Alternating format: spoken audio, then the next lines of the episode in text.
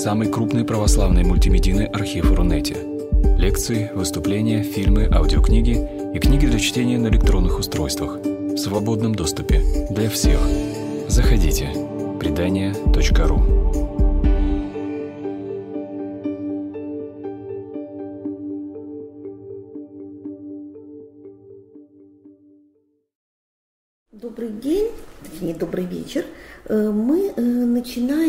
цикл лекций, посвященному, посвященный новомученикам русского зарубежья.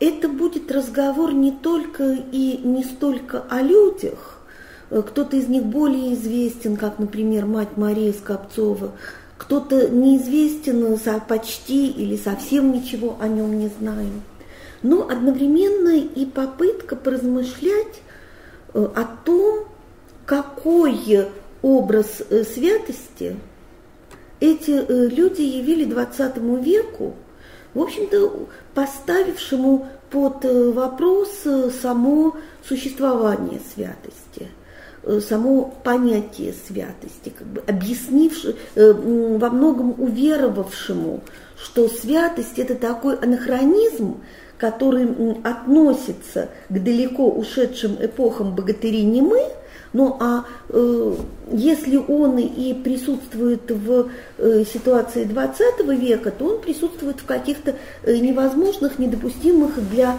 э, простого человека формах эксцентрического поведения. Э, собственно, если говорить об эксцентрическом поведении, применительно к святости, здесь э, присутствует некая, э, вот в таком утверждении присутствует некая довольно точная интуиция. Потому что, когда мы обращаемся к, к священному писанию, в нем святость очень, э, будь то святость народа, будь то святость отдельных личностей, очень четко определяется не столько как правильное поведение, проще говоря, святой это не отличник Господа Бога, сколько как э, некое абсолютно иное качество бытия. Святой это иной. Иной в смысле отделенный. Э, данные народу э, заповеди, заповеди данные народу в Торе заповеди, это не столько заповеди запрета, сколько заповеди отделения. Взя, заповеди, данные тем, кто взят в удел, то бишь отделен, обособлен. И э, если говорить, э, ну, в общем-то, грубо и обобщенно, схематизируя, то э, звучит это так, да будьте вы не как все люди. Вот вокруг вас все люди делают некие привычные им вещи, хороши эти вещи или плохи, э, но они их э, делают, а вам велено быть народом отделенным, народом святым, то есть народом, существующим не как все люди. И вот это представление о святости как инаковости – многократно затушеванное, почти стертое в традиционной агеографии, Э, сведенное почти к э, языческим э, культам под названием кому, каким святым от каких головных болей молиться или у кого нам квартиру просить. Так вот, это представление, тем не менее, в истории христианской культуры очень мощно пульсирует. И в 20 веке оно приобретает совершенно особую актуальность. Не случайно Честертон – Э, в общем-то, один из тех, кто э, дал язык не, э, скажем так, не канонической богословской рефлексии XX века. Так вот, не случайно Честертон в трактате о святом Франциске говорит о том, что святой приходит не столько как пример, не столько как положительный герой в смысле новоевропейской литературы – сколько как противоядие. Против той, как противоядие, как лекарство против той болезни, которой мир заражен более всего и э, менее всего об этой болезни знает.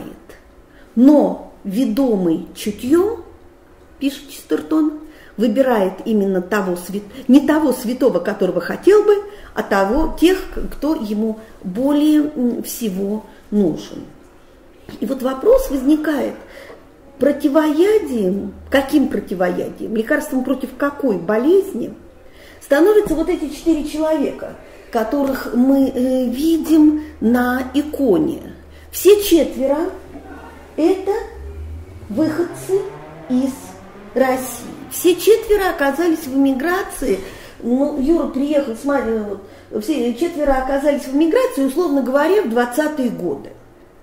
Все четверо прошли, в общем-то, достаточно э, яркий э, э, и э, достаточно нетривиальный путь. Если мы будем читать эту икону вот так, как они изображены, э, то вот по порядку это человек в белых крестильных одеждах, Илья Исидорович Фондаминский, о котором сегодня пойдет речь. Рядом с ним мать Мария, напротив, по другую сторону креста, отец Дмитрий Клепинин, и за ним в дьяконских одеждах э, сын матери Марии Юра Скопцов, э, который действительно был дьяконом в церкви при общежитии на улице Лурмель в Париже, э, который создала мать Мария. Вот, собственно, об этих четырех, с одной стороны, совершенно обычных, если мы будем э, брать большие судьбы русской иммиграции, то есть не совершавших никаких э, головокружительных, ни аскетических, никаких других подвигов, а с другой стороны людей, удиви, э, людях удивительных, людях, э, явивших ту святость, которая оказалась не вы, с одной стороны, полностью растворена в повседневной жизни – а с другой отделена от нее именно как способ иного, альтернативного бытия. Будем говорить альтернативного чему, об этом речь пойдет во всех четырех э, следующих лекциях. Вот э, об этом и пойдет. Об этом мы попытаемся, э, мы, то есть э, мои, э, Наталья Ликвинцева, ведущий научный сотрудник Дома русского зарубежья, и я, мы попытаемся рассказать э, в, в этом небольшом цикле.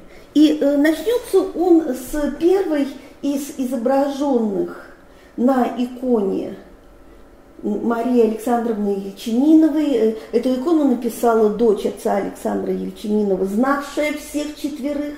Так вот, начнем мы с первой фигуры. Э, фигуры очень московской по своему происхождению, фигуры невероятно колоритной. Это Илья Исидорович Фундаминский. Вот те, когда мы отправляемся в книжный магазин «Фаланстер» или «Фаланстер», кому как удобно, мы, мы проходим, идя от Тверской, мы непременно проходим мимо находящегося на углу кафе «Муму». Оно находится в подвальном здании, в подвале. Вот этот подвал – это единственное, что осталось от дома Персица, который стоял вот там же, на этом же углу, где с 60-х годов – XIX э, века поселяется семья купца первой гильдии Исидора Фундаминского. Э, вся история, поселе... Э, собственно, история поселения этой семьи заслуживает отдельного рассказа. Как известно, Москва находится вне черты оседлости. Долго и трудно купцы первой гильдии из провинции, главным образом из западных окраин империи, э, прежде всего из Белоруссии и Литвы, добиваются разрешения не просто приезжать в Москву для того, чтобы продав, э, продавать э, товары и покупать то, что они повезут к себе, но и для того, чтобы вести здесь более или менее регулярную торговлю. Сперва они селятся в Заряге, потом их постепенно начинают принимать Московское купеческое общество.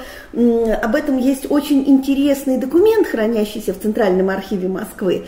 Это прошение к московским генерал-губернаторам, э, как известно, главным, э, э, главным проводником между, между еврейством Москвы, приезжавшими в Москву евреями и генерал-губернатором, был человек по должности оберполицмейстер.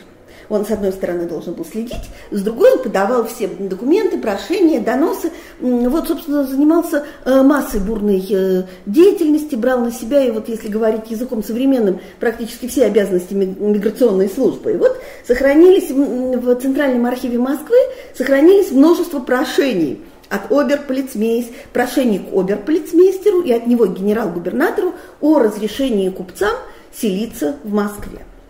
И вот э, одним из таких купцов первой гильдии, э, приехавших в Москву в 60-е годы, явно что не раньше, э, когда именно нужно будет, еще предстоит установить, э, был выходец из э, Шклова, человек с очень сложным именем. Исидор Израиль или Фундаментский. Он родился о нем что мы знаем? Мы знаем, что он родился в 1843 году, приехал в Москву, э, в Москву достаточно молодым, а в 1893 году он уже э, присутствует в, как купец э, первой гильдии и компаньон одного из нескольких наиболее крупных и наиболее просвещенных московских чаеторговцев Вольфа Высоцкого. Вот, чай Высоцкого существует и поныне в разных странах. Э, семья была очень образованная. Семья, я имею в виду семья Высоцкого. Они дружили с пастернаками. Э, это был большой, большой, большой родовой клан. И история этого богатого, э, очень деятельного, деятельного в смысле благотворительности клана нам еще пригодится. Пока мы знаем только, что в семье Исидора Фундаминского трое детей. Старший сын Матвей, затем средний Илья и дочь Раиса. И вот тут я должна остановиться и сделать некоторую ремарку. Дело в том, что Илья Исидорович Фундаминский был одним из тех немногих людей, кто, оставил, оставив по себе огромное публицистическое наследие, не оставил ни одного автобиографического документа. Он вообще никогда не писал о себе. Он не оставил ни дневников, э, ни каких-то мемуарных штук. Единственный источник реконструкции его биографии – это письма. У него была огромная переписка – ну, если не считать, э, собственно, публицистики, которая позволяет реконструировать мысли, так вот, единственный источник реконструкции его биографии – это письма и многочисленные мемуары. Мемуары – это штука субъективная, и мы это немножко увидим, когда э, я буду рассказывать о Париже. А вот письма это, в данном случае это своего рода э, ну что ли, работа с письмами это своего рода золотоискательство, где когда буквально по крупицам э, приходится восстанавливать очень многие э, факты, как э, можно будет, как я все больше убеждаюсь этим занимаясь, и как можно будет удивиться, убедиться совершенно поразительной биографии. Поэтому, когда мы говорим о биографии Фундаментского, нужно быть готовым к тому, что пока мест еще очень много вопросов. Пока мест еще мы очень многого не знаем. Например, мы совершенно ничего не знаем о его матери. Э, вот ни в одном из тех документов, которые э, существуют э, в исследовательском эм, распоряжении, не включ, даже включая материалы, хранящиеся в Ятвашем, нигде ничего о его матери нет. Но, по всей видимости, это, это такое, это, это предстоящее изыскание. Зато мы достаточно много знаем о его брате, о брате Матвее знаем благодаря народовольческой публицистике, э, которая э, довольно много рассказывала э, о молодых о студентах народовольцах, учившихся в Петровской сельскохозяйственной академии – Э, это э, бывшее Тимирязевское училище. Что мы знаем о, Матве, о Матвее? Это был вот такой еврейский Гриша Добросклонов если вы помните поэму «Кому на Руси жить хорошо», э, которому э, судьба в буквальном смысле э, готовила путь славный, имя громкое, народного заступника, чехотку до тюрьму. Вот все это сбылось. Он был арестован по доносу за участие в существовавшем в Петровской сельскохозяйственной академии народовольческом кружке, сослан на 10 лет на якутские прииски участвовал в э, знаменитом Якутском восстании, за что поплатился продлением э, каторги. В 1895 году он вышел на поселение и э, через некоторое время в том же году, в 1886 году он умирает в Иркутске. Почему для нас важна эта биография? Э, вот хотя бы вот так контурно намеченная эта биография. 16, в тысяч, э, Илья, Фонда, Илья Фондаминский родился 17 февраля 1880 года, соответственно, в 1896 году ему 16 лет. Вот этот, э, и вот смерть брата становится для него некой переломной точкой, вот тем поворотом – после э, которого, как э, впоследствии вспоминал, основываясь на э, письмах один из ближайших друзей Фондаменского, еще по эсеровской деятельности друг Владимир Зинзинов, так вот с этого момента со всей, для него все прочие вопросы отпадают, и наиболее актуальным становится вопрос о призвании и жизненной цели. Ничего другого, пишет Зинзинов, с тех пор ему было не нужно. Э, к этому времени Илья ученик э, э, Московской гимназии Креймана. Это было очень интересное учебное заведение. С одной стороны, очень либеральное, с другой, гимназия основанная лютеранином Федором Ивановичем Крейманом, была известна своей предельной академической строгостью. Э, строгостью таковой, что, например, бывший э, в юношестве раздолбаем писатель Илья Эренбург вспоминал, что отец ему грози, отец грозился, если будешь плохо учиться, я тебя Крейману отдам. Но это была совершенно особая Э, атмосфера, которая с одной стороны сочетала строжайшие и высочайшие в смысле академической требовательности традиции классической, европейской классической гимназии, а э, с другой э, даже не столько политический, сколько этический демократизм. Гимназия Кремена была одна одной из тех гимназий, куда э, безоговорочно принимали э, учащихся Моисеева исповедания. Э, а надо сказать, что семья Фондаминского была семьей достаточно ортодоксальной. Э, его ну, вот, э, купец Исидор Фондаминский входил, был в числе наиболее влиятельных членов Московской еврейской общины. Его подпись стоит под всеми прошениями о строительстве еврейского молельного дома, будущей синагоги в Спасоглиническом переулке так вот, но с другой стороны, эта семья была очень открытой, очень европейски образованной, и, естественно, другой дороги, э, кроме э, гимназии э, Креймана, для своего потомка семья Фундаментских не видела. Надо сказать, вот о гимназии Креймана очень многое говорит только одна подробность, взятая из гимназического устава.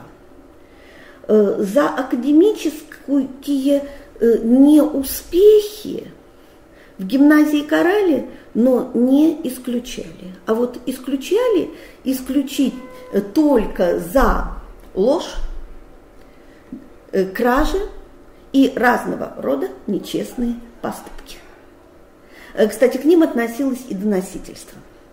В старше в последнем классе гимназии он вместе со своими друзьями, э, дефис родственниками, я не случайно упомянула о большом родственном, разветвленном клане Высоцких, э, все эти, э, все выходцы из этого клана, молодые люди, э, были близки, это несколько очень богатых московских э, еврейских семей, э, были близкими друзьями, а потом даже станут родственниками, как, например, семья Цетлиных, были близкими друзьями фундаментских. И вот в этой, в этой компании Илья создает кружок самообразования.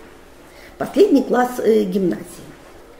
Э, как вспоминал Владимир Зинтинов, которого мы уже упоминали, это был кружок юных идеалистов-общественников, искавших смыслы и оправдания жизни, чутко откликавшихся на все ее веяния и мечтавших о служении человечеству.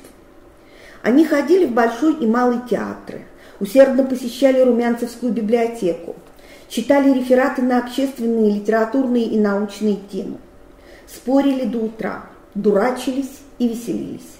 Вряд ли был такой вопрос политики, литературы, искусства, философии, которого они не касались бы и не решали. И вот в 1900 э, году, нет, это было в, 1890, э, в 1899 году, э, в этот кружок приходят э, двое уч... молодых эс... Э, эсеров, уже упоминавшийся Владимир Зиндинов и э, Николай Авксентьев. И эсеровские, причем это были очень радикальные эсеры. Эсеровская идея справедливости оказалась настолько заразительной, что в 1900 году Э, под э, влиянием своих старших друзей, они студенты, э, Фундаментский уезжает в Германию, учится в Берлине и в Гейдельберге и вступает в партию эсеров. Вот тут возникает один очень любопытный. Да, вслед за ним в партию эсеров вступают и его э, друзья. Э, вступает барышня по имени Маня Тумаркина, очаровательная Маня, Маня которая впоследствии э, станет известным деятелем э, сначала Э, известным деятелем русской эмиграции сначала в Париже, а потом в Нью-Йорке э, Марии Цетлиной, ее будущий муж Осип, э, Михаил Цетлин, простите, Михаил Цетлин, потом еще разные люди из тех же больших семейных кланов, в том числе очаровательная, еще одна барышня, очаровательная, тончайшая и нежнейшая Амалия Гавронская – Э, прозвище которое было Курочка. Э, и вот э, возникает вопрос. Казалось бы, благополучнейшие люди. Возможность уехать, получить европейское образование. Что их тянет в эсеры? это явно не было народа, той интенции, которая влекла народовольцев. Явно не было интенции вины, вины интеллигенции, вины э, людей просвещенных перед непросвещенными, богатых перед бедными. Это было что-то другое. И вот э, мне кажется очень верным предположение о том, что вот эти мальчики и девочки из состоятельных семей шли в революцию, даже не просто шли, они бежали в революцию. Не только по сугубо политическим и социальным причинам, не только для того, чтобы отомстить за униженность всего человечества, это был, э, было такое пророческое, почти ветхозаветное пламя, но они были э, движимы во многом метафизическим гневом на несправедливое мироустройство. Э, и стремились жить так, стремились установить высшую правду любой ценой и э, жить э, так, чтобы как, как будто эта правда уже установлена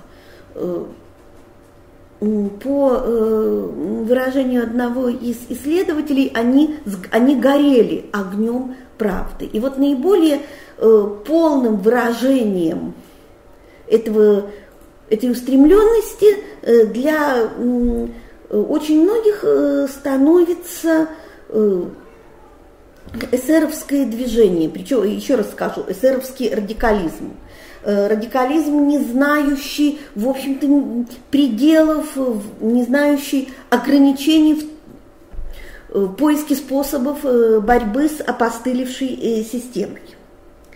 Э, но это будет чуть позже. А весной э, про ограничения и э, про бомбы будет чуть позже. А весной 1902 года по дороге из Гейдельберга в Москву, куда Фундаментский едет нагруженный запрещенной литературой, его на границе останавливают, отправляют в Петербург, именно за провоз нелегальной литературы арестовывают, отправляют в Петербург, и вот он впервые в жизни оказывается не просто в тюрьме, он оказывается в камере предварительной, он оказывается в одиночной камере э, дома предварительного заключения.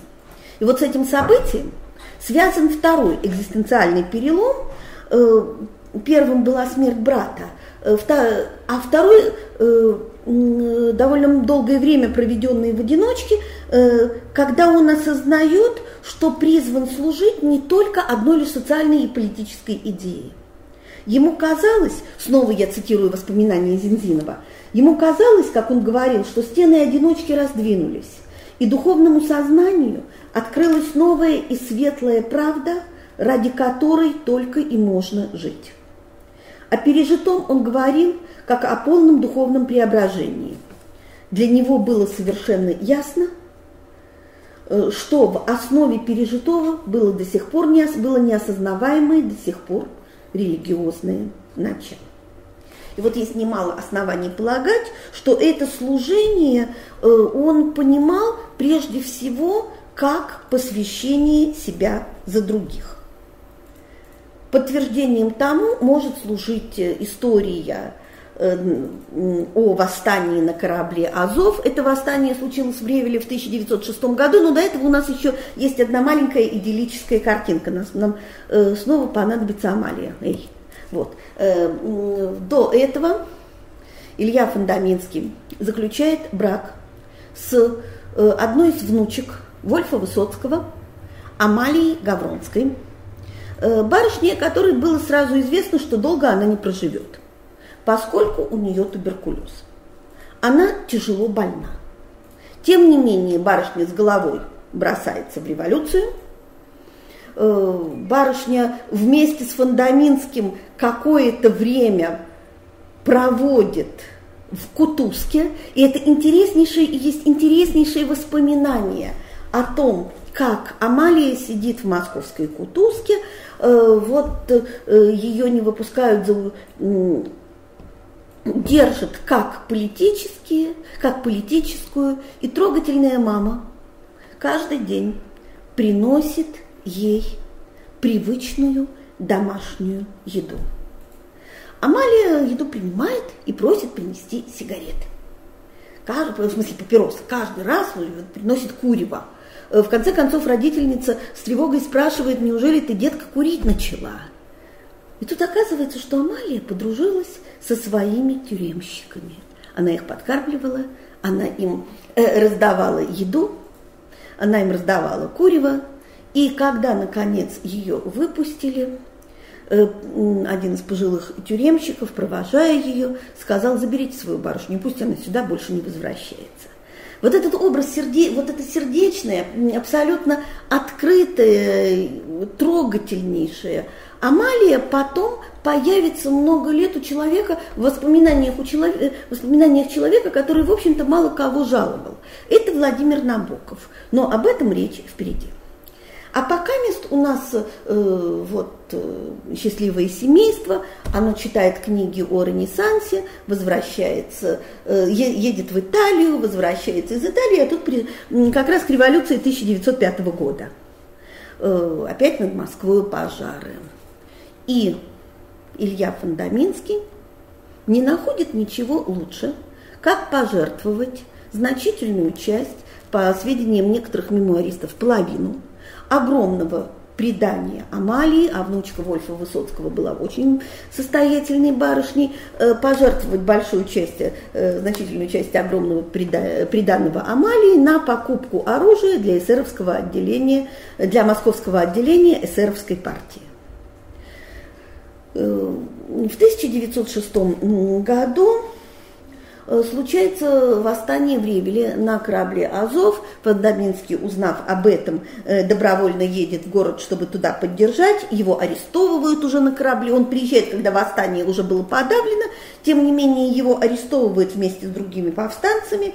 Им грозит военно-полевой суд.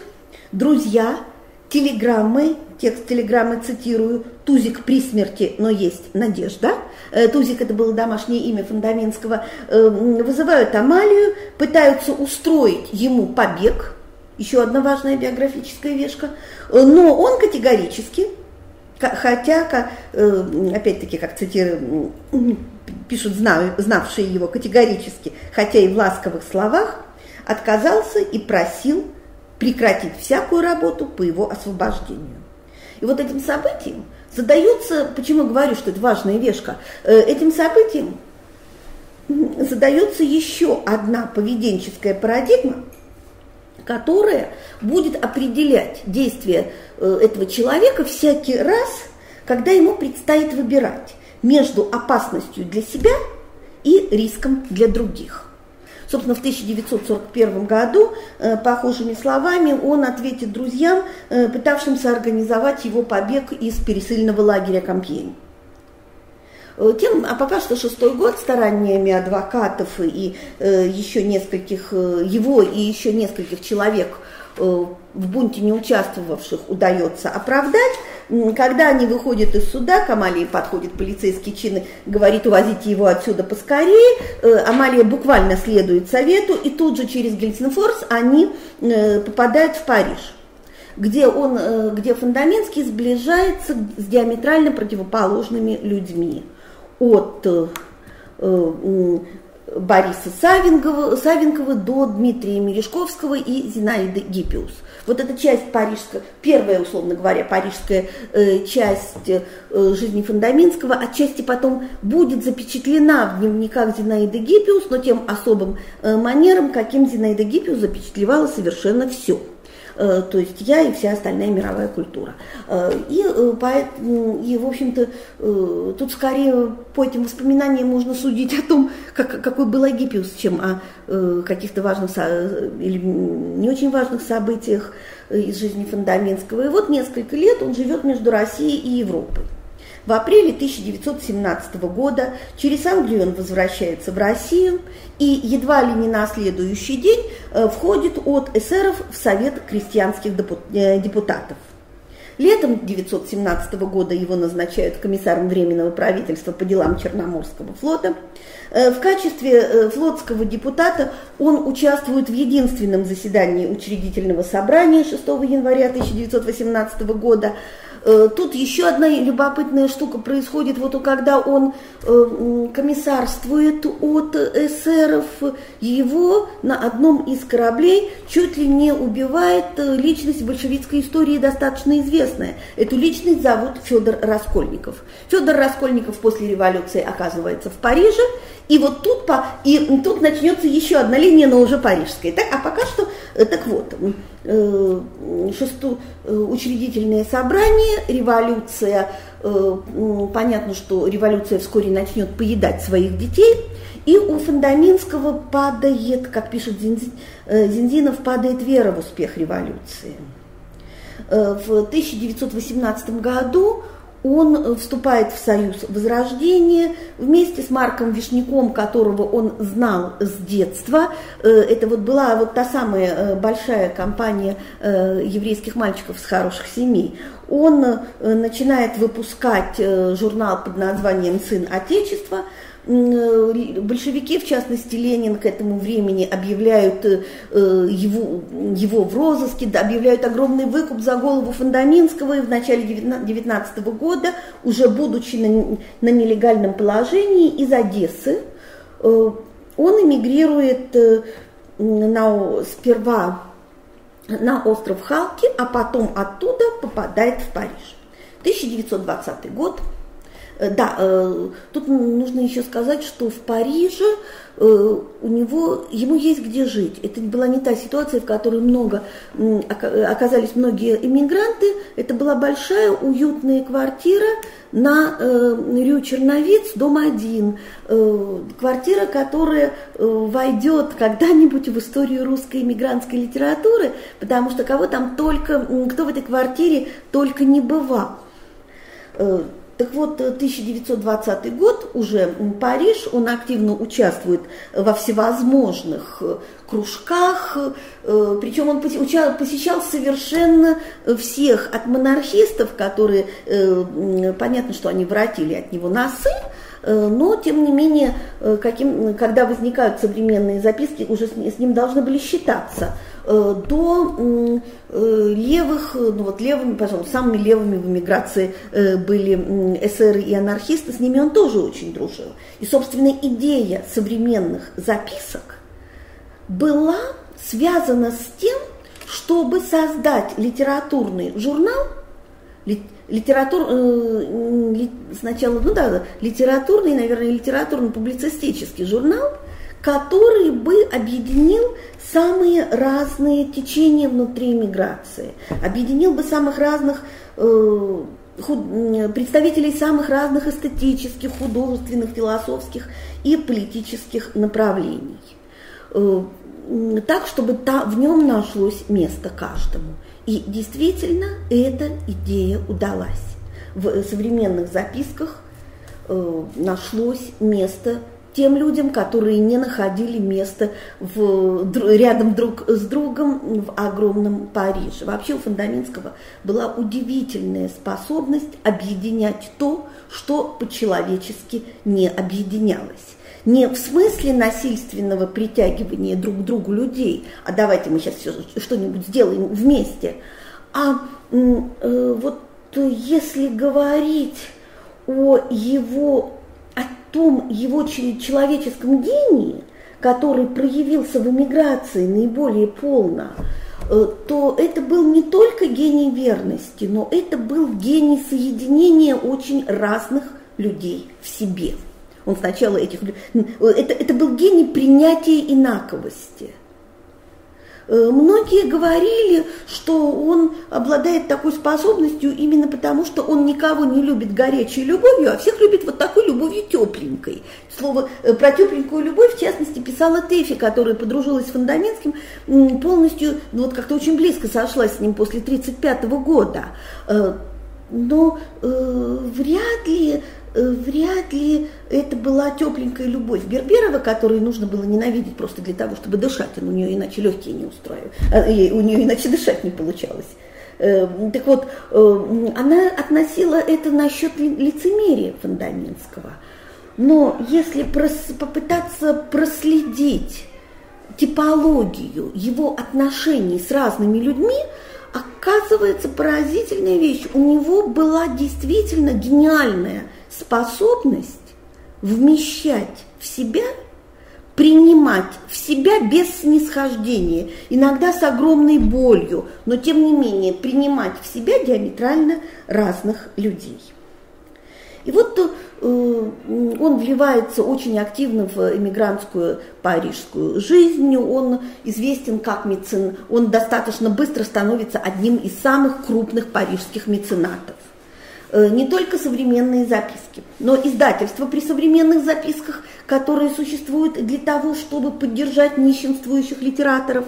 А если мы посмотрим переписку современных записок, то это поразительная совершенно штука, э, поразительно совершенный род сочувствования. Вот, например, Фундаментский в 1931 году пишет о том, что приходит к нему Бунин. С Буниным они очень-очень-очень э, дружили. Вот посмотрите, пожалуйста, это как раз фотография того самого 31 года, сделанная летом в Граце. Э, на фотографии э, Федор Степун рядышком с ним, или рядом с ним Илья Фундаминский, но подписан он своим эсеровским псевдонимом Бунаков. Да, про псевдоним Бунаков, э, наверное, тоже нужно рассказать, хотя э, эсеровская история Фундаминского требует отдельно, э, отдельной лекции, откуда взялся псевдоним Бунаков.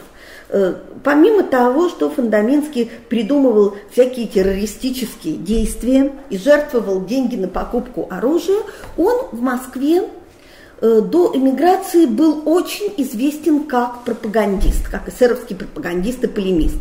Настолько пылкий, настолько убедительный и радикальный, что у него были два прозвища – Лассаль и Непобедимый.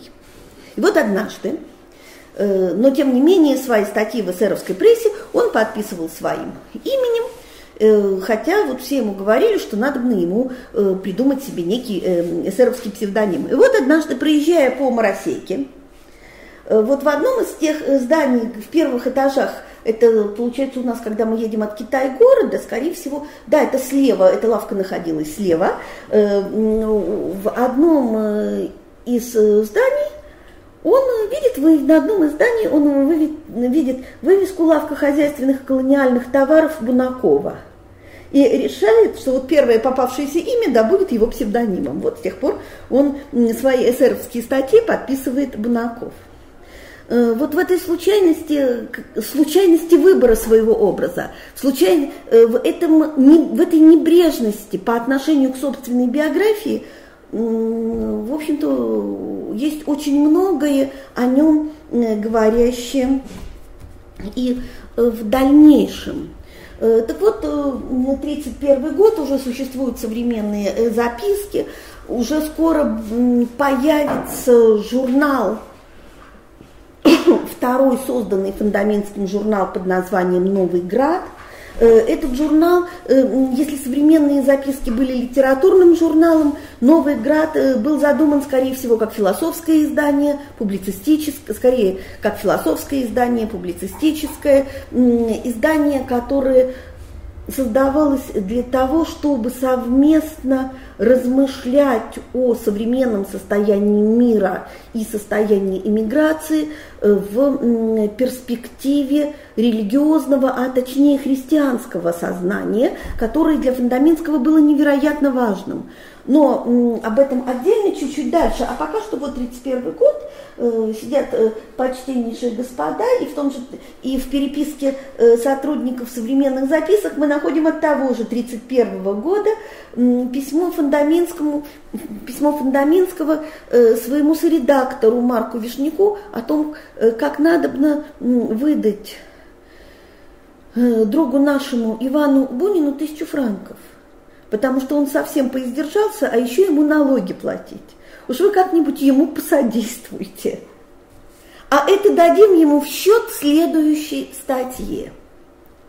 И вот этот человек, раздающий э, все, э, вот этот человек, отдающий очень многое, в том числе все, что у него было в счет следующей статьи, в счет каких-то никогда не возвращавшихся ему долгов, спасавших, э, практически э, ну, не было в, среди парижских просивших того, кто бы не обращался за помощью к Фундаментскому, и он помогал всем, совершенно всем. И вот в числе тех, кому он помог в самом начале э, парижской жизни и, в общем-то, в числе тех, кого он ввел в парижскую литературную среду, хотя э, сам Фундаментский будучи человеком достаточно высокого, э, высокого вкуса, все-таки к литературной среде относился э, с некоторой опаской, потому что среда кусалась, и,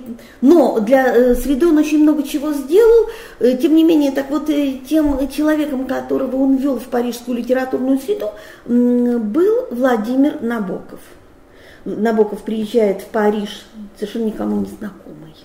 Его никто не знает – он уже известен в Берлине, Фундаментский не только устраивает для него первые литературные чтения, но и задолго до, э, еще до начала чтения собирает для него на благотворительные билеты достаточно большую сумму. В последующие годы Набоков по приезд, всякие свои приезды в Париж жил у Фондаминских на Рю Черновиц и оставил совершенно потрясающие по пронзительности воспоминания о том, каким открытым, каким гостеприимным, каким трепетным был этот дом.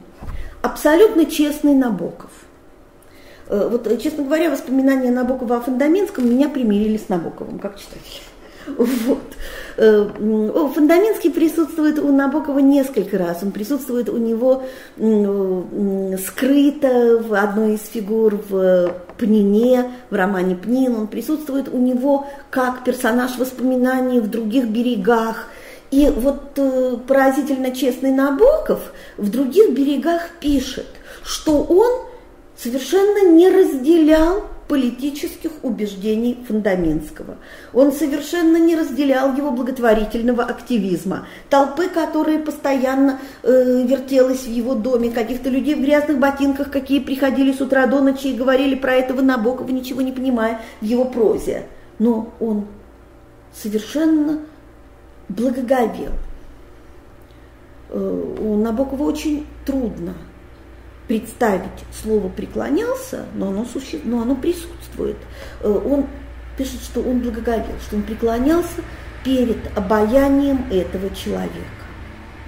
И, кстати, э, благодаря Набокову мы узнаем, мы знаем, что в доме, что у Фундаментских был кот. Это в, а, в некрологе Амалии Набоков описывает кота, может быть, э, вот какой-то невероятной нежностью. Это одно из лучших, опи, э, лучших описаний кота в русской эмигрантской прозе. Э, вот, кот с кенгуровыми глазами. Так вот, э, Набоков – молодые поэты, молодые монпарнасские поэты, те, которые существуют в постоянном конфликте, в постоянном литературном споре о том, какой должна быть эмигрантская литература, э, с так называемыми старыми, вот поколением молодых, которые восстает против поколения старых и э, который пытается утвердить себя. И вот э, ради э, того, чтобы примирить молодых и старых, Набоков создает литературное объединение «Круг». Строилась, это была не просто очередная поэтическая или шире литературная ассоциация, каких в Париже было много. Э, устроилось оно действительно на круговой солидарности. Э, чтобы поддержать... Э, члены объединения должны были все вместе продавать. Э, нет, э, сначала нужно объяснить, что на, э, как, сперва на издание какое-то количество денег дал Фундаментский сам. Вот эти первые книжки члены объединения должны были продавать все вместе, чтобы выручить некоторый капитал, на который издавалась книжка очередного поэта. Эту книжку снова продавали все вместе – и на вырученные деньги печатали книжку следующего. И все было организовано так умно, так э, осторожно и деликатно, что ничье э, больное, уязвленное самолюбие задето не было. И одновременно каждый работал для себя и для других. И во всем этом не чувствовалась рука благотворителя. Раз э, с определенной периодичностью, раз в неделю объединение «Круг» э, собиралось э, дома у Фондаминского, э, разговаривало о литературе, о том, что можно сделать для э, России, как подготовиться к тому, чтобы в Россию вернуться. Эти люди очень хотели вернуться. Они были совсем не похожи на некоторую часть нынешней эмиграции, э, вот, и в сторону России они смотрели скорее с надеждой и состраданием, чем с отвращением. Но это опять-таки несколько, некоторые побочные ветви. Э, так вот, э, но объединение круг существовало не само по себе. это объединение было частью большей идеи, которая Фундаментскому казалась некоторым, э, если угодно, мировоззренческим движением, э, призванным, с одной стороны, объединить иммиграцию, а с другой подготовить ее, опять-таки, к тому, чтобы вернуться в Россию. Это движение Фундаментский назвал орденом э, русской интеллигенции. Но э, тут нужны еще, ну тут вот мы сейчас пока говорим о деятельности, э, деятельности в 30-е годы очень много, и орден русской интеллигенции, и объединение круг – и, э, в общем-то, э, русский драматический театр, одним из создателей которого выступает Фундаминский, и многочисленные, э, бесконечные просители, вот, например, э, одному художнику, э, вернее поэту, э, который к тому же умел рисовать, он посоветовал, Фундаментский посоветовал рисовать художественные открытки. И когда поэт взбычился и обиженно стал говорить, так что же, я сам их продавать буду, Фундаментский предложил ему свою помощь. Он сам взялся эти открытки продавать. Поэт был гордый, денежная помощь его бы, безусловно, смутила, но э, когда известный в, Пари, в русско-еврейском Париже человек берется стать латошником, по сути, то есть продавать чьи-то открытки, э, чьи-то картинки, ну вот э, поэт решил, что, наверное, в этом нет ничего постыдного, но самое интересное было дальше, потому что открытки никто не покупал. И тогда Фундаментский сам их скупал для себя, и отдавал э, ничего не подозревающему поэту свои деньги, рассказывая о таинственных покупателях, которые э, э, сметали э, целые лотки. Одновременно он устраивает лекции для молодежи по русской истории. Одновременно помогает э, русскому драматическому театру, и когда актеры как-то ему жаловались на свое безвыходное положение, э, Фондаминский э, буквальном смысле это вспоминает Тэфи, э, как очевидец снял с шеи Амалии жемчужные ожерелье, протянул актерам и сказал, закладывайте и начинайте работать, потом сосчитаемся. И вот таких историй о том, как Илья кому-то помог, какой-то совершенно незнакомой женщине, потерявшей мужа и находившейся в отчаянном положении, э, журналисту, который э, с которым случилась большая неприятность, но тут эту историю я просто прочитаю, потому что она, э, мне кажется, полезная и для нынешних дней. Эм, это воспоминание Тэфи «Моя летопись». Приключилась как-то с одним парижским журналистом большая неприятность. Он растратил веренную ему значительную по тем временам сумму. Назревал крупный скандал. А для журналиста совсем гибель. Уже кое-какие литературные дамы – приготовились в благородном негодовании не подавать ему руки и закрыть перед ним двери. Илюш сказал, все эти их руки, конечно, ерунда, но вот каково ему сейчас? И устроил все очень быстро и очень просто. Он внес за журналиста растраченные деньги, на этом история закончилась, и вскоре они все окончательно забыли. А тем временем происходит э, внутри частной жизни Фундаментского происходят события достаточно трагические. Э, Все, Амалия болела туберкулезом, очень тяжело болела, э, болела с огромными осложнениями. Э, вот когда в курсиве Берберова пишет о том, что Амалия была полубезумной, что она притворялась, и на самом деле она ездила в Швейцарию танцевать, это сущее вранье. В Швейцарию она ездила, потому что это было единственное место, где она могла хоть э, как-то продышаться. Но к 1934 году уже не спасает Швейцария. И в 1935 году она умирает. Вот э, что мы Мы о ней очень мало знаем. Я очень хочу о ней собрать, э, о ее парижской жизни собрать как можно больше. Если ее так не любила Берберова, значит, она была очень хорошим человеком. Э, вот.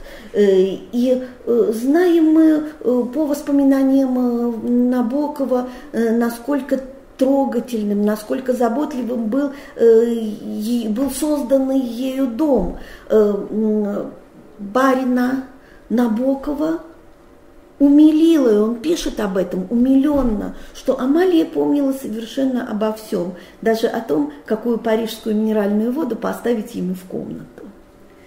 Э, и вот после ее ухода Фундаментский как будто по-прежнему с головой уходит в э, общественную, в разнообразную общественную деятельность, но жизнь его, явно, что жизнь его ломается. И вот тут у нас появляется еще один э, документальный свидетель, неопубликованные пока мест, неопубликованная переписка людей, с которыми Фондаминский в Париже был связан родственно. Это была единственная близкая его родня, семья Михаила и Марии Цетлиных. Мария, Михаил в это время в Лондоне по чайным делам.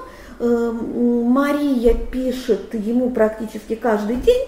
И вот из письма в письмо мы читаем о том, что приходил Илюша. Горевали, скорбели.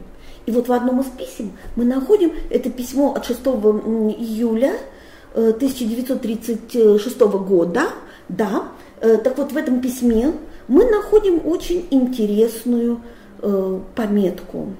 Была панихида по нашей бедной Амалии. Служил отец Лев Жиле. Сказал очень много, э, сказал очень много утешительного. Я эту пометку процитировала не случайно. Когда вот э, мы э, видели человека в белых одеждах на иконе, э, естественно, не мог не возникнуть вопрос, а вот этот э, эсеровский деятель, даже э, человек, который в начале своей парижской жизни очень недолго провел из любопытства в масонской ложе, потому что масонство ему казалось одним из образцов всемирного братства. Так вот, этот эсеровский деятель, он каким местом, каким образом он соотнесен с христианством? Самым, не, так вот, самым непосредственным. Я не случайно сказала, что э, не случайно, вернее, процитировала письмо, воспоминания Зинзинова о духовном перевороте, э, который случился с Фондаминским в одиночной э, камере Дома предварительного заключения. В Париже Илья Фондаминский достаточно рано ну, это конец 20-х годов, судя по всему, я думаю, что да, конец 20-х годов, э, знакомиться с э, матерью Марии Скопцовой, о которой будет следующая лекция, но о ней, я думаю, очень много знают, э, и поэтому какие действия здесь комментировать не нужно. Так вот, он знакомится с матерью Марии и с головой погружается в ее просветительскую и социальную деятельность. Когда мать Мария покупает, э, он участвует в работе правос... Э, объединения «Православное дело», созданного матерью Марии. Он, когда мать Мария, э, естественно, он помогает деньгами, как только может. Когда мать Мария покупает дом на улице Лурмель, поскольку в общежитии, в предыдущем общежитии для бедствующих русских женщин на Вильде-Сакс уже места не было, она покупает дом на улице Лурмель и устраивает – каждую неделю в доме публичные лекции. Вот эта фотография сделана на одной из таких лекций. Чаепитие, застолье и лекции на э, самые разные социальные, литературные, философские темы – и для обитателей дома, а обитатели дома, знаете, вообще не были интеллектуалами. Это была бедствующая иммигрантская публика, очень-очень разная, та, которую мать Мария подбирала и давала ей дом, возвращала ей жизнь и достоинство, в том числе и э, благодаря вот этим лекциям. Так вот, Фундаментский э, приходит на эти лекции, полемизирует на них с Бердяевым, они были хорошо знакомы, э, сам что-то рассказывает, он очень активно вливается в жизнь э, и в жизнь лурмельской общины, ну, в смысле лурмельского дома, э, и в то, во все, что делает мать Мария, более того, он присутствует на богослужениях в церкви при общежитии на Лурмель, но крещение он не принимает. Амалия тоже называла себя христианкой, но крещение не принимала э, и объясняла это тем, что она не хочет э, этим поступком ранить свою мать и хочет до конца оставаться вместе со своей матерью. Фондаментский крещение не принимал немного по другой причине. Вот когда его постоянно подзуживали, что же вы, Илюш, такой набожный, э, а все никак не креститесь, были вещи, к которым он человек светский, э, человек э, очень жизнелюбивый, относился серьезно, он, от, э, он отвечал с предельной серьезностью. А я еще недостоин. И при этом он своей некрещенностью даже несколько бравировал поначалу. Вот э, человек, написавший икону, с которой начался наш разговор, Мария Александровна Ельчининова, э, рассказывала, что, приходя к ним в гости, как э, Мария Александровна Ильчининова, дочь известного парижского священника, отца Александра Ильчининова, чьи записки выходили э, и в зарубежье, и потом были переизданы в Киеве духом и литера, и в Москве выходили. Так вот, когда Фундаментский приходил к ее отцу в гости, он не без некоторой шутливой бравады спрашивал, ну что, некрещенного еврея принимаете? Но, тем не менее, было совершенно очевидно, что его ответ «а я еще не готов» или, как вспоминали э, другие люди, его знающие, «а я еще недостоин», э, это не отговорка, а нечто куда более глубокое. И глубина этого э, этой реплики станет нам понятно э, в последние годы жизни Фундаментского. 35, пока что у нас 35-36 э, год и орден русской интеллигенции. Это была страшно интересная идея. Почему? Потому что она полностью, с одной стороны, она была полностью укоренена в историосовских представлениях Фундаментского – он пишет о том, если э, в своем незаконченном сочинении «Пути России», и эта мысль проходит в его многих статьях, он пишет о том, что самое страшное зло большевизма, э, то, что он называет сатанократией, это власть, распространившаяся на души людей. Власть, э, оккупировавшая души людей. И спасти, по мнению Фундаминского, души людей может только, может только сохранившая себя интеллигенция. Я понимаю, как сейчас звучат эти слова, но для него это было абсолютное, безусловное убеждение. Более того, всю историю свободомыслия в России он воспринимает как историю, рус, э, как историю движения возрастания интеллигенции.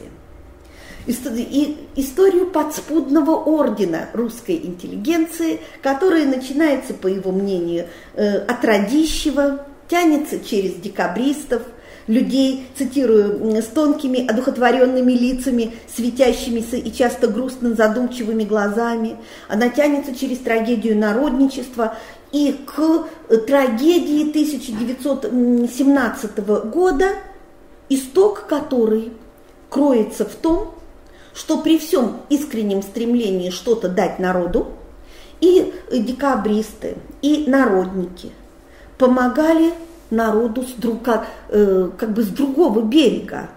Не, цитирую, не деля по существу его страдания, не сводимое к одной лишь бедности и социальной униженности. И поэтому не смогли они увести души, увести за собой души людей из народа. С установлением сатанократической, в другом месте анти, антитеократической большевистской власти орден рассыпался, и теперь его, и вот в этом поражении, пишет э, Фундаментский, исток его победы. Исток победы в том смысле, что э, он дает ордену новую возможность, осмыслив своей интеллигенции, о интеллигенции как ордену новую возможность, осмыслив свои ошибки, осознав себя, отдать все свои силы на мирную работу просвещения народа, работу увода душ. И главным критерием орденской жизни – того, что Фундаментский называет орденская жизнь, он называет достоинство и самоотверженность всех, кого орден объединяет. Достоинство и самоотверженность тех, кто сам себя к ордену причисляет. Из, его, из статьи в статью проходит мысль о том, что главное происходит не на уровне большой истории, а в душах людей. И потому сопротивление, против, вернее не сопротивление, противостояние сатанократической власти, противостояние злу, это прежде всего борьба за души. А коль скоро в эмиграции, да и не только в эмиграции, в России, э, главное, что происходит в душах людей, это страдание, то вот сейчас в той точке, в которой орден начинается, 30-е годы, главная задача состоит в том, чтобы максимально ответить на страдания, максимально утешить страдающих, социально, э, утешить их э, практической помощью, утешить их возвращением им э, достоинства. И главным образом утешить не с позиции благотворителя, сверху спускающего некое, некую идею, культуру, благо, а утешить тем, что разделить страдания с ними. И вот тут мы подходим к одной очень важной особенности, э, той особенности того пути, того образа праведничества, который э, вопросом обращает к 20 веку Фундаментский. Э, к, он едва ли не, как и мать, вместе с матерью Марией, он один из очень немногих в внутри эмиграции говорит не просто об иерархической помощи, а помощи как сопричастности, помощи как сопричастности судьбе, помощи как участии в общем деле и посредством общего дела соучастии в судьбах друг друга. Били его за этот тезис с разных сторон, начиная с 1927 года, вот 28 года, когда э, на, круж, на зеленой лампе у Гиппиус он впервые заговорил об ордене э, русской интеллигенции, и досталось ему э, очень крепко и за идеализм, и за э, наивное стремление соединять несоединимое, и за саму идею преодолеть э, снобическое, ну да, Э, снобическое разделение, такое снобское разделение э, нас, высоких, творящих культуру, и их, тех, для кого мы культуру творим, самой идеи сопричастности, сопричастности судьбе. Э, и вот как раз мать Мария была одним из тех немногих людей, которые его до конца в этой жизненной интенции поддерживали. Э, но э, понятно, что 1933 год, понятно, что Гитлер приходит, э, в 1933 году Гитлер приходит к власти, хотя Париж живет еще спокойно, но над Парижем уже сгущаются тучи. И вот как и друзья, понимая, что немецкое, вот когда начинается немецкое наступление, друзья предлагают Фундаментскому уехать, бежать в Америку, ему находит, ему находят возможность выехать, делают загранпаспорт, он отказывается, радикально отказывается. Он не, не знал, как поступить, он некоторое время находился. Это не был героический отказ. Э, он, как вспоминали современники, э, был в огромном смятении. Вот он, э, у Тэфи есть очень пронзительные воспоминания о Фундаментском 1939 года. Вот он сидит в своей пустой, Э, полутемной квартире, совершенно одинокий, окруженный огромной библиотекой. Э, и видно, было видно, что ему страшно, было видно, что он колеблется. Тем не менее, он отказывается уехать. Хотя в Америку уехали все друзья, все единомышленники, уже там и Зинзинов, уже там Цетлины. Э, но во Франции остается мать Мария. Во Франции остаются все те, кому он помогал. И когда уже Париж оккупирован, он возвращается в свой пустой дом. Хотя оккупация была э, для него трагедией. Он верил в то, что, э, в общем-то, этого не случится, как верили очень многие. Ну вот он возвращается в Париж и что делает? Продолжает работу над путями России, продолжает помогать э, матери Марии. Э, тут происходит, и тут происходит одно событие, э, такое, звучащее как вот, вот, вот, вот таким он был как раз в конце 30-х годов, уже почти не помнившим о себе. Не помнишь настолько, что иногда окружающие ему советовали, Илюш, надо сменить воротничок. Он удивлялся, тем не менее, э, послу... Э, разве надо? И вот э, послушно воротничок менял и по-прежнему помогал, помогал, помогал. Вот в этом не было, если читать мемуары, нет ощущения, даже мемуары людей, которые Фундаментского не любили – вроде той же Берберовой или Василия Яновского, он просто мало что понимал.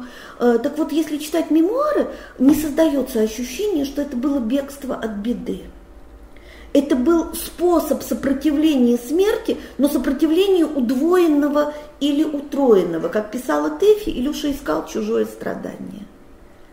Он слишком хорошо знал, что такое свое страдать, что он слишком хорошо знал, что такое само, страдать самому, и поэтому бежал навстречу чужому страданию. Ну да, уже не выходят современные записки. Э, Фундаментский пишет «Пути России», и в один из дней к нему приходит один некий э, просвещенный немец, смотрит на книги и предлагает Фундаментскому книги продать. Фундаментский объясняет, что книги ему нужны для работы, немец э, жалеет, что вот, дескать, не договорились и уходит. А через несколько дней в, в отсутствие Фундаментского в дом вламываются э, солдаты и увозят всю библиотеку Фундаментского. Тэфи, о, простите, Берберова писала, что вот, дескать, дурак такой не отдал мне свою библиотеку, сам виноват.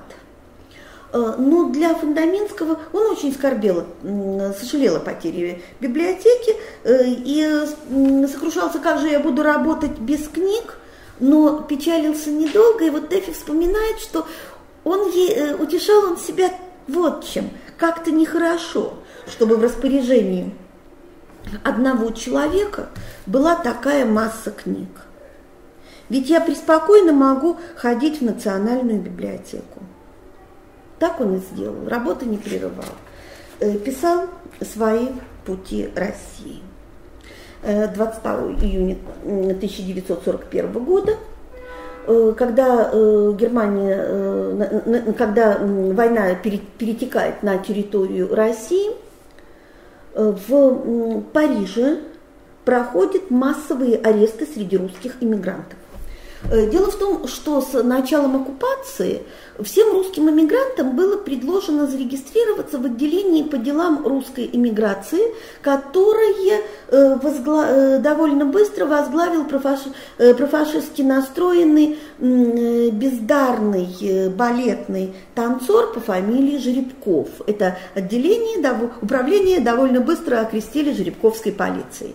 Идея, собственно, идея была этого управления была такова, чтобы, во-первых, следить за русской иммиграцией, во-вторых, ее аккумулировать в одном месте, э, нелояльных отправлять в лагеря, более или менее лояльных отправлять в Германию на работы. Э, и, а, и очень значительная часть иммигрантов зарегистрироваться в этом управлении отказалась. Среди тех, кто отказался зарегистрироваться в этом управлении, была мать Мария, э, были все жители дома на Лурмелика. Э, когда в, на Лурмель приносили объявление, приказ зарегистрироваться, мать Мария срывала, приносили новый, срывала и так далее. А, вот. Среди тех, кто не зарегистрировался, был э, и Фондаменский. Их арестовывают, отправляют в Кампень, в пересыльный лагерь под Парижем, вскоре всех, большую часть иммигрантов русского э, происхождения отпускают. Фондаминского оставляют в Компьене как еврея. Друзья снова пытаются помочь ему бежать через лазарет. Он отказывается. И вот в Компьене в осенью 1900, э, нет, в начале 1942 года Илья Фундаминский принимает крещение. Вот это поразительный шаг. Шаг, казалось бы, ничем не объяснимый. То он принимает крещение в той ситуации, когда оно прагматически оно невыгодно. Оно его уже не спасет. Он не ищет спасения. От побега он отказывается. Э, но именно в лагере, именно там, где он, э, он оказывается не просто одним из заключенных, но полностью делит судьбу своего народа, он осознает себя, наконец, осознает себя достойным принять крещение достойным в том смысле, что он, а, наконец, полностью сопричастен судьбе своей, э, своих э, наиболее гонимых, э, наиболее страдающих соплеменников. Вот мы знаем об этих событиях совсем мало. Мы знаем, что крестил его русский священник, отец Константин Забжинский – мы знаем также, что во время, э, когда после крещения служили литургии в маленькой, э, в, э, в обустроенной в углу барака маленькой ну, это была не домовая церковь, но что-то вроде алтаря.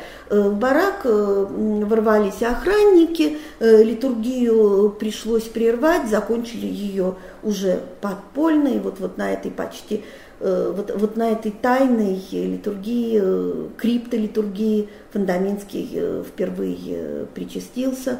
И что еще мы знаем?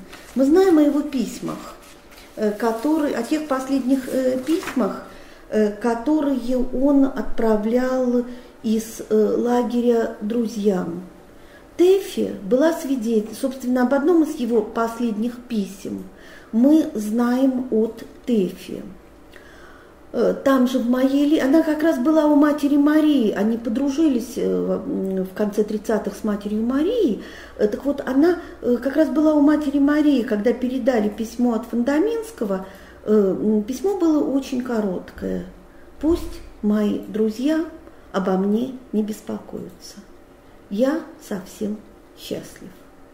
в начале 1942 года, скорее всего, да, э, эту дату нужно будет проверить, э, но в начале 1942 э, года его отправляют транспортом из Кампеня в Аушвиц, и 16 ноября 1902 года, эта дата зафиксирована в документах Яд Вашем, вероятнее всего, Илья Фундаминский погибает в э, газовой камере. От него не осталось практически фотографий. Вот это все, что я показывала, это все, что э, несколько групповых, ну и вот эти вот, э, это все, что у нас есть. А потом по Парижу начали ходить легенды, как и о матери Марии, что он не умер. Якобы кто-то его встречал, якобы кто-то его видел, якобы он где-то выступал по радио. И вот это невозможность. Вот это сопротивление человека смерти, мне кажется, сопротивление, оно не просто, э, это, это противостояние, оно не просто было в мозгах тех, кто Фундаминского любил, тех, кто, тех, кому он был дорог. Это, был, это было что-то большее, говорящее и о нем. Человек, который всю жизнь так или иначе сопричастностью сопротивлялся разделяющему небытию. Спасибо.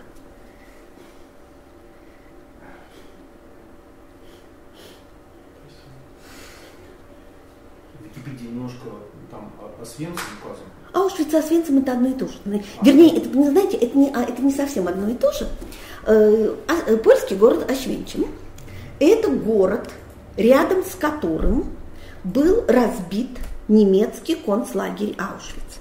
Концлагерь Аушвиц состоял из двух частей. Аушвиц – лагерь уничтожения, и ну, на некотором расстоянии находился второй лагерь Беркинау, ну, поскольку э, вот лагерь Беркинау э, это жуткое место, вы знаете.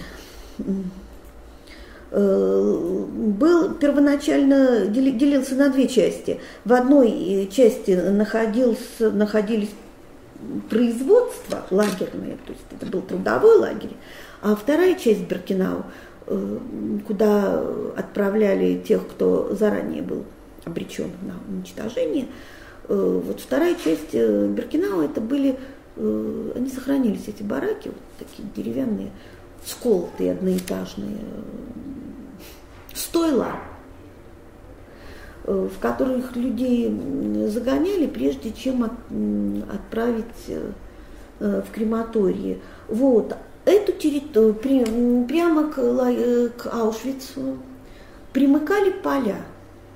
Поля, которые принадлежали жителям польского городка Ощвенчим. Всех жителей из окрестных территорий выселили. Если э, вы читали повесть Бойда «Мальчик в полосатой пижаме» или фильм смотрели, был потрясающий фильм, э, основанный на реальных событиях. Э, там достаточно легко представить эту топографию. То есть вокруг лагеря жили только те нацисты, которые лагерь непосредственно обслуживали. А Э, буквально, ну вот в километрах, мне кажется, в пяти уже находился город Ощвенчим. Вот. У лагеря было немецкое название. И в том, да, и полякам к лагерю запрещали приближаться.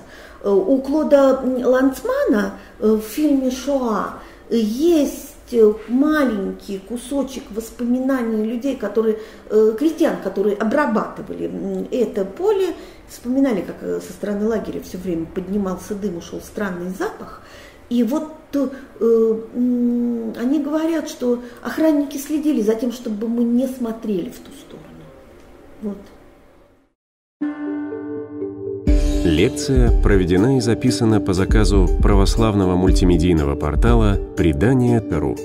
Лекции, выступления, фильмы, аудиокниги и книги для чтения на электронных устройствах – в свободном доступе для всех. Заходите. Предание.ру